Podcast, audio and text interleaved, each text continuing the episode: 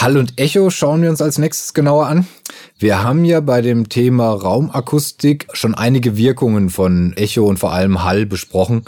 Also wie zum Beispiel das, dass man durch diese ersten Reflexionen im Raum perkussive Klänge aufwerten kann, weil die einfach durch den Haas-Effekt dann für uns als Teil des Direktsignals wahrgenommen und interpretiert werden.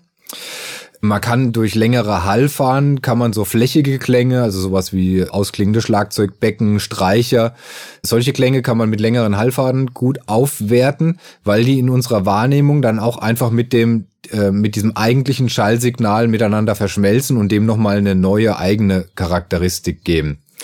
Aus genannten Gründen versuchen wir natürlich diese Effekte möglichst bei der Aufnahme mit echten Räumen zu nutzen, weil echte Räume einfach immer noch die besten Klangqualitäten haben und man mit echten Räumen die besten Ergebnisse erzielt. Nichtsdestotrotz kann man natürlich aber auch mit äh, künstlichen Räumen und äh, Hallgeräten eben auch solche Effekte noch im Nachhinein bei der Mischung erzielen. Neben dem Aspekt, Klangsignale aufzuwerten durch Hall, kann man mit Hall eben und auch mit Echos eben auch noch den Effekt erzielen, dass man einen Mix um den Aspekt Tiefe erweitern kann. Je weiter weg ich mich in einem Raum von einer Schallquelle befinde, desto höher ist relativ der Raumanteil, den ich höre. Und von daher im Umkehrschluss, je mehr Hall ich auf ein Signal gebe, desto weiter weg fühlt sich dieses Signal für mich an oder desto weiter weg interpretiert mein Gehör dieses Signal. Äh, das kann ich noch unterstützen, wenn ich dem Signal, wenn ich das weit weg erscheinen lassen will, einfach noch ein bisschen Höhen wegnehmen, weil je mehr Strecke ein Schallsignal durch unser Medium Luft zurücklegt, desto mehr Höhen gehen verloren. Und wenn ich eben das bewirken will, dass das Signal so klingt, als würde es von weit weg kommen, dann gebe ich da viel Halt drauf und nehme ein bisschen die Höhen weg und dann erreiche ich das auch optimal.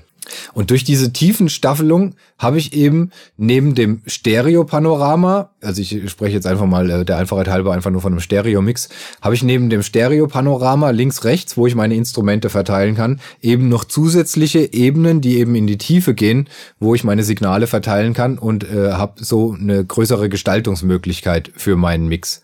Diese Tiefe, das ist natürlich ein simulierter Aspekt, also den kann man jetzt im Raum dann natürlich so nicht nachmessen, im Gegensatz zum Stereo-Panorama, da kann ich ja schon sagen, das Signal kommt von rechts lauter als von links, also befindet sich gefühlt hier. Diese Tiefenstaffelung, das ist was, was unsere Wahrnehmung eben subjektiv macht. Und dementsprechend gibt's da unsere Wahrnehmung betreffend auch noch einige Sachen zu beachten. Eine solche Sache ist zum Beispiel die, dass ein Hall einem Signal sozusagen in unserer Wahrnehmung immer schmeichelt. Also wenn wir jetzt ein trockenes Signal haben und wir haben dasselbe Signal mit einem schönen Halt drauf, dann ist es für unsere Wahrnehmung ein bisschen komplexer, das zu verarbeiten. Aber durch diese Komplexität empfinden wir das auch irgendwie als interessanter, spannender. Das Signal mit dem Hall. Das ist so eine Sache. Und eine andere Sache ist die, dass Hall uns vor allem im Nachhinein bei der Mischung gut dabei helfen kann, Signale zu einer Einheit miteinander verschmelzen zu lassen.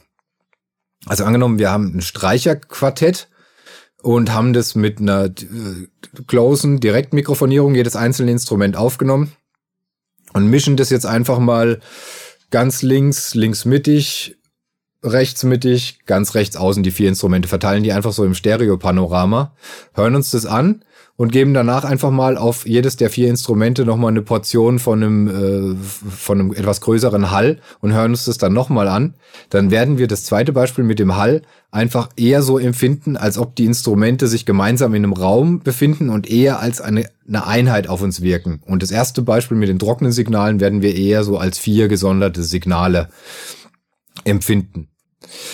Und jetzt diese zwei Punkte, dass eben einmal der Hall den Signalen schmeichelt und sie irgendwie ein bisschen schöner macht und dass äh, zum Zweiten in der Mischung mal durch den Hall einfach die Signale auch schöner miteinander verschmelzen lassen kann, verleitet ja schon dazu, einfach überall da mal Hall drauf zu geben und vielleicht noch ein bisschen mehr, weil es ja vielleicht noch ein bisschen schöner klingt. Das Ganze funktioniert aber halt auch nur bis zu einer gewissen Toleranzgrenze. Ab, einer, ab einem gewissen Grad von, von Hallanteil, den ich den Signalen zumisch, fängt das Ganze dann auch einfach so an zu verwaschen und fängt dann irgendwann auch an, unserer Wahrnehmung Schwierigkeiten zu machen, die einzelnen Signale auch noch auseinanderzuhalten und äh, zu separieren. Und da wird's dann einfach auch irgendwann kippt das Ganze dann halt einfach um in den Bereich, wo wir das dann doch eher als unangenehm empfinden. Also darauf sollte ich meinen Mix dann auch immer kritisch prüfen, ob ich, ob ich da noch in einem Bereich bin, wo das, wo ich das nicht übertrieben habe. Was es bei Hall auch zu beachten gilt, ist, dass bei Hallsignalen genauso wie in vielen anderen Fällen eben auch das Thema Habituation ins Spiel kommt.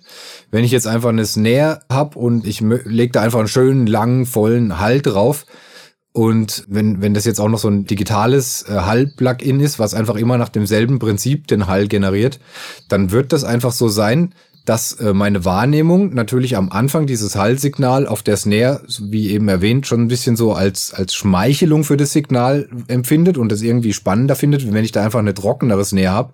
Aber dadurch, dass sich das dann einfach immer nach demselben Prinzip, nach demselben Schema wiederholt, wird meine Wahrnehmung irgendwann anfangen, dieses Hallsignal sozusagen nicht mehr zu beachten. Und dann wird dieses Hallsignal auch keinen positiven Einfluss mehr auf meine Wahrnehmung für dieses Signal haben. Also dann schmeichelt das dem sozusagen auch einfach nicht mehr. Dem kann man durch ein paar Tricks entgegenwirken. So ein ziemlich radikaler Trick, der in den 80er Jahren bis zum Erbrechen angewandt wurde, ist das äh, Gated Reverb. Da legt man hinter den Hall ein Gate drauf, dass man durch, also das hat man halt oft auf Snare angewandt. Äh, dieses Gate tut man dann Sidechain-mäßig durch die Snare auch noch triggern. Und äh, das Ganze funktioniert dann so, dass der die Snare wird in den großen Hall geleitet. Der Hall geht in, in das Gate rein. Das Gate öffnet sich, dadurch, dass es mit dem, mit dem Snare-Mikrofon getriggert ist und schließt dann aber nach einer Zeit, die ich eben an, der, an dem Gate einstellen kann und schneidet den Hall dann einfach ab. Das heißt, wenn die Snare kommt, öffnet sich ein großer Hall und zack, geht irgendwann wieder weg. Und dadurch entsteht halt eine relativ große Bewegung auf der Snare, weil ich habe immer den Snare-Schlag, ich habe einen großen Hall und zack, habe ich wieder Stille. Und dann kommt wieder die Snare, der Hall, Stille.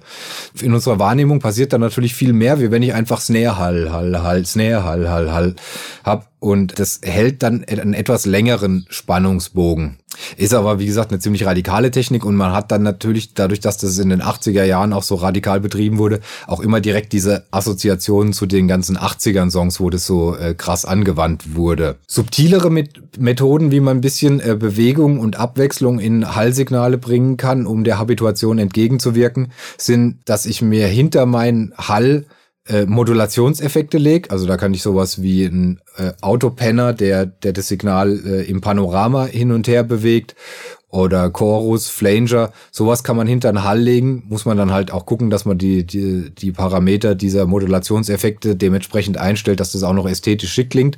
Aber durch diese Bewegung, die ich so im Hall zeug, kann ich eben der, der, der Habituation noch ein Stück weit entgegenwirken. Ein anderer Trick ist, dass ich mein Signal auf zwei verschiedene Hallgeräte schick und diese zwei verschiedenen Hallgeräte auch äh, gleich einstelle von den Parametern. Eins davon links penne, eins rechts penne und dann diese zwei Hallgeräte eigentlich nur durch das Pre-Delay unterscheide. Und dadurch entsteht dann auch immer so eine Bewegung in, in dem Hall, der eben auch Habituation äh, zumindest mal hinauszögert. Das ist auch ein ganz interessanter Effekt, kann man mal ausprobieren. Es gibt dann auch noch so unnatürliche und speziellere Halleffekte, also sowas wie zum Beispiel ein Rückwärtshall. Da entsteht auch viel mehr Bewegung als jetzt bei so einem normalen Hallsignal. Von daher, das wirkt Habituation auch entgegen. Ist aber halt jetzt so ein spezielles Ding, dass man das nicht universell und überall einsetzen kann, sondern sowas ist eher mal so als punktuelles Schmankerl einzusetzen, äh, wenn es denn die, die Stelle hergibt und das passt. So, bei so gängigen Hallgeräten, da haben wir jetzt auch wieder die Problematik, dass die meistens sehr viele Parameter haben, die sich auch wieder alle gegenseitig beeinflussen, dass das ziemlich komplex sein kann, die genau den Vorstellungen entsprechend einzupegeln. Und ein großes Problem ist da zum Beispiel, dass so ein, äh, so ein Hallgerät einfach einige zeitliche Parameter hat, also vor allem sowas wie Pre-Delay oder wie die Länge der Hallfahne. Und dann gibt's wiederum andere Parameter, die sich so auf die Klangbeschaffenheit auswirken. Also man kann bei vielen Hallgeräten ja einstellen, wie der simulierte Raum klingen soll, ob der jetzt eher nach Holz oder nach Fliesen oder nach Stein klingen soll. Man hat da teilweise dann auch noch so kleine Equalizer eingebaut, wo man so Höhe Bässen noch nachregeln kann. Ähm, man kann die, die Größe des Raums einstellen. Und wenn ich jetzt so ein kurzes perkussives Signal nehme, wie zum Beispiel einfach von zwei Schlagzeugsticks, so das, das Vorzählen, die sind halt so kurz und prägnant, dass es sich sehr gut dazu eignen, diese zeitlichen Parameter an so einem Hallsignal einzustellen. Die sind dann aber wiederum äh, von ihrem Frequenzspektrum her so speziell, dass ich nicht gut die ganzen übrigen äh, Parameter einstellen kann. Und ein Trick, der mir erlaubt, alle Parameter gleichzeitig einigermaßen beurteilen zu können, ist der, dass ich mir in meiner DAW eine extra Spur einrichte und mir da ein kurzes Sample von einem rosa Rauschen reinziehe. Das Sample auch wirklich ziemlich kurz mache, mir dann mal in dem Song darauf achte, ob ich es da eher mit so einem Viertelfeeling oder eher mit einem Achtelfeeling zu tun habe. Und sagen wir mal, wir haben einen Song, wo das Grundfeeling so ein Viertelfeeling ist, dann kopiere ich mir dieses kurze rosa Rauschen Sample auf die Viertel und lass dann mal so einen Takt dann immer im Loop laufen und schick dieses rosa Rauschen auf auf mein Hallgerät, das ich einstellen will. Und wenn ich dieses Sample dann eben kurz genug ziehe, dann kann ich da gut die zeitlichen Parameter einstellen und dadurch, dass rosa Rauschen eben so über das gesamte Frequenzspektrum eben äh, Anteile hat, kann ich auch sehr gut die, die, die ganzen übrigen Parameter einstellen, die sich auf den Klang auswirken. Dieselbe Technik kann ich natürlich auch benutzen, um mein Delay-Gerät äh, einzustellen. Und wenn es um die zeitlichen Parameter geht und ich mir da nicht sicher bin, also vor allem wenn es jetzt äh, zum Beispiel um die um die Delay-Zeit geht, da kann ich die Technik, die ich auch schon mal beschrieben habe, auch von äh, Stefru anwenden, die er Let Gravity Decide nennt. Äh, dazu muss man einfach einen schweren Gegenstand wie ein Telefonbuch in die Hand nehmen und man gibt sich mal die unterschiedlichen zeitlichen Parameter. Also sag mal, ich, ich versuche mich zu entscheiden, ob ich mein Delay auf Viertel, auf Achtel oder auf punktierte Viertel einstelle. Dann äh, gebe ich mir jeweils mal ein Beispiel äh, mit den Parametern und bewege das Telefonbuch oder einen anderen schweren Gegenstand eben genau in dem Tempo äh, des, des jeweiligen Parameters äh, zu dem Song.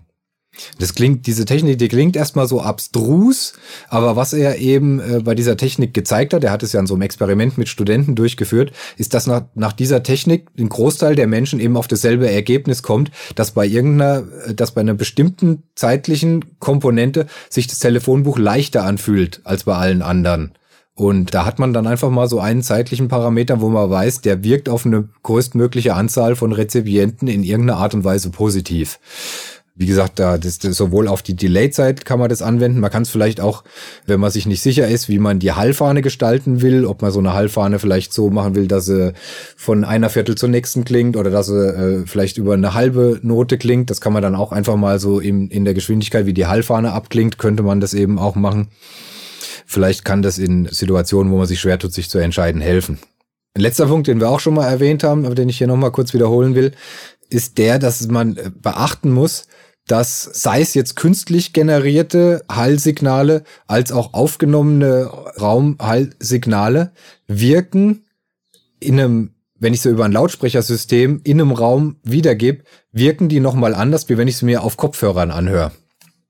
Und da ich ja meine Mischung eben so gestalten will, dass die in möglichst vielen Abhörsituationen gut funktioniert, muss ich die Parameter von einem Hallgerät und eben auch den Anteil, wie viel Hall ich auf ein Signal gebe, auch möglichst immer in einem richtigen Raum, also über ein Lautsprechersystem in einem äh, in einer gut klingenden Regie, also in einem Raum auch immer wenigstens noch mal kontrollieren. Also solche solche Feintuning-Geschichten machen ja dann manche Mixing-Engineers auch gerne mit Kopfhörer, weil sie sagen, da höre ich den Hall einfach viel deutlicher und kann das viel besser beurteilen. Aber wenn man sowas auf Kopfhörer einstellt, dann sollte man es wenigstens noch mal in einem richtigen Raum kontrollieren, weil wie gesagt einfach dieser Raumklang, der über Lautsprecher wiedergegeben wird, in einem richtigen Raum einfach noch mal anders wirkt. So, weiter geht's im Thema Klangbearbeitung mit Verzerrungen. Technisch gesehen unterscheidet man zwei verschiedene Arten von Verzerrungen. Und zwar gibt es zum einen lineare Verzerrungen und nichtlineare Verzerrungen. Bei nichtlinearen Verzerrungen wird in das Pegelverhältnis des Frequenzgangs eingegriffen. Das ist das, was wir vom Equalizer kennen. Also wenn wir in einem Signal, das wir haben, ein Frequenzband anhoben, also da die Pegelverhältnisse verändern, äh, handelt es sich um eine lineare Verzerrung. Wenn neue künstliche Obertöne generiert werden, dann spricht man von nichtlinearen Verzerrungen. Im Tonstudio haben wir es mit nichtlinearen Verzerrungen zu tun, zum Beispiel bei Röhrenverstärkern.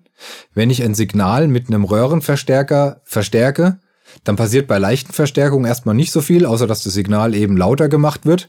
Und wenn ich dann so an die obere Leistungsgrenze des Röhrenverstärkers komme, dann entsteht eben das Phänomen, dass zusätzlich zu den bestehenden Obertönen des Signals neue künstliche Obertöne generiert werden. Und das ist auch eben das, was man so landläufig als analoge Wärme bezeichnet. Und da unsere Klangwahrnehmung eben einfach so programmiert ist, dass wir Signale mit mehr Obertönen generell als interessanter und spannender empfinden, weil wir das einfach eher kennen in der Natur von großen, mächtigen Instrumenten, dass die mehr Obertöne haben und dass so kleine, unspektakuläre Sachen wie eine Flöte oder sowas hat äh, weniger Obertöne. Das, daher finden wir einen großen Obertonanteil eher als klanglich interessant und spannend. Und deswegen wird ein Signal tendenziell auch durch diese nichtlinearen Verzerrungen erstmal ein Stück weit aufgewertet. Und deswegen kommt es eben auch in, in Tonstudios so oft zum Einsatz, dass man so Röhren, Mikrofonvorverstärker nutzt oder dass bei Eingangsverstärkern von Mischpulten auch gerne Röhrentechnik verwendet wird. Und wenn man das, dieses Spiel mit den Verzerrungen dann weitertreibt und da einfach noch ein bisschen mehr rauskitzelt, dann entstehen irgendwann diese äh, Verzerrungen, so wie wir sie von der E-Gitarre kennen. Da ist es ja auch äh, bei Gitarrenverstärkern die Röhrentechnik eine sehr beliebte Strategie, Gitarrensignale zu verzerren. Und wir haben uns mittlerweile natürlich an den, an den Klang, oder was heißt mittlerweile? Also ich meine, die E-Gitarre gibt es deutlich länger, als ich, als ich lebe. Ich bin einfach aufgewachsen mit verzerrten Gitarren. Für mich ist das was relativ Normales. Aber äh, man muss sich vorstellen, so die Generation unserer Eltern oder vielleicht mittlerweile sogar eher Großeltern, als das zum ersten Mal aufgekommen ist, so in den 50er und 60er Jahren, da war das schon was sehr Ungewöhnliches, der Klang von so einer verzerrten E-Gitarre. Weil einfach diese künstlich generierte Obertonstruktur, die da dem Signal noch äh, hinzugefügt wird, die ist relativ unnatürlich. Also wenn wir es mit natürlichen Schwingungen, wie die Schwingung mit einer Seite oder die Schwingung von einer Luftsäule in einem, in einem Blasinstrument zu tun haben, dann sind es in der Regel ganzzahlige Vielfache von der Grundtonfrequenz. Also die Obertöne, Obertonfrequenzen sind ganzzahlige Vielfache von der Grundtonfrequenz. Und das ist eben bei diesen nichtlinearen Verzerrungen nicht der Fall. Da entstehen auch äh, sogenannte Summen und Differenzfrequenzen. Also da entstehen einfach neue klangliche Strukturen in der Obertonstruktur. Und das war eben damals, als das so zum ersten Mal aufgekommen ist, was sehr Ungewöhnliches. Und das ist äh, vielleicht auch ein Stück weit die Erklärung dafür, warum der, der Sound einer verzerrten Gitarre eben damals die, die Gemüter auch so sehr gespalten hat. Also die Älteren haben eigentlich fast alle durch die Bank gesagt, das ist furchtbar, das klingt ja total grauenhaft. Und äh, die Jugend fand es dann doch irgendwie ganz spannend. Das kann man vielleicht äh, dadurch erklären. Äh, wir haben ja so ein bisschen zur bildlichen Veranschauung den musikalischen und auch musikästhetischen Geschmack wie mit so einem Gebäude verglichen, wo man in der Jugend erstmal so ein Fundament ausbildet und dann so im Lauf des Erwachsenenalters da nach und nach so Baustrukturen draufsetzt. Und wenn ich jetzt einfach als Erwachsener älterer Mensch, wo das so quasi die Entwicklung meines Fundaments und so der die ersten Stockwerke quasi meines geschmacklichen Aufbaus so abgeschlossen sind und da kommt jetzt irgendwas komplett Neues, was ich überhaupt nicht mit dem zusammenkriege, was ich bisher kenne, dann tue ich mir da wahrscheinlich eben schwer, das in mein bestehendes äh, Gefüge da noch irgendwo einzufügen. Wenn ich jetzt aber jung bin und gerade dabei bin, mein Fundament mir auszubilden, dann habe ich da nicht so große Schwierigkeiten, damit mir sowas Neues eben anzunehmen und dieses ganz Neue eben auch schon direkt in mein geschmackliches Fundament mit aufzunehmen und darauf aufbauend dann eben äh, meinen Geschmack weiterzuentwickeln und das als Bestandteil davon werden zu lassen. Und der Rock'n'Roll war ja tatsächlich auch so die erste Jugendbewegung, die sich gegen die Generation ihrer Eltern so richtig aufgelehnt hat. Das, hat, das gab's ja vorher in der Form auch noch nicht. Und von daher war vielleicht genau dieser verrückte, neuartige Sound halt auch ein richtig gutes Tool, das eben nur die Jungen geschafft haben, sich so richtig anzufreunden und die Alten fanden das einfach, fanden das total blöd. Und darauf aufbauen konnte man eben gut eine, eine Jugendbewegung generieren, die einfach auch direkt die Fronten geklärt hat, wo klar war, hier, das mögen nur wir Jungen und ihr Alten, ihr findet das blöd und das ist vielleicht ein Stück weit damit eine Erklärung dafür. Aber um jetzt nochmal zurückzukommen zur Anwendung, was man einfach auch verstehen muss äh, bei, bei so nichtlinearen Verzerrungen, wenn ich jetzt mit sehr stark verzerrten Gitarren oder auch anderen Instrumenten zu tun habe, die sehr starke nichtlineare Verzerrungen haben, da habe ich einfach durch den, durch dieses Phänomen, dass ich da keine Obertonstruktur mit ganzzahligen Vielfachen meiner Grundtonfrequenz habe, bin ich auch ein Stück weit limo, äh, limitiert in meiner harmonischen Gestaltung. Also wenn ich jetzt bei so einer sehr stark verzerrten E-Gitarre einfach so ein C Major 7 Akkord greif und den Achttakt durchschrammel, das, das funktioniert dann einfach nicht. Das, das, das klingt furchtbar. Äh, das, äh, mit einer, mit einer Akustikgitarre kann man das sehr gut machen. Aber mit einer E-Gitarre habe ich dann einfach das Phänomen, dass durch diese unnatürliche Obertonstruktur dann einfach auch in den verschiedenen Obertonstrukturen meiner äh, Harmonietöne so viele äh, Dissonanzen entstehen, dass man dieses das komplett das komplette Gebilde eines Akkords dann einfach nicht mehr so sehr als als äh, als harmonisch empfindet. Also und selbst so ein in sich ruhenden Akkord wie ein ganz einfacher Dur-Akkord, der klingt dann schon so so dissonant, dass ich da ganz schwierig dann eben nur mit diesem Thema äh, Spannung aufbauen und Spannung auflösen vor allem spielen kann. Und das ist wahrscheinlich die einfache Erklärung dafür, warum ich mit so einer stark verzerrten Gitarre eher so einfache Akkordverbindungen äh, spiele, wie halt einfach so ein Power-Chord, der einfach aus Grundton und Quinte besteht, vielleicht noch die Oktave dazu oder eben einfach nur Grundton und Oktave.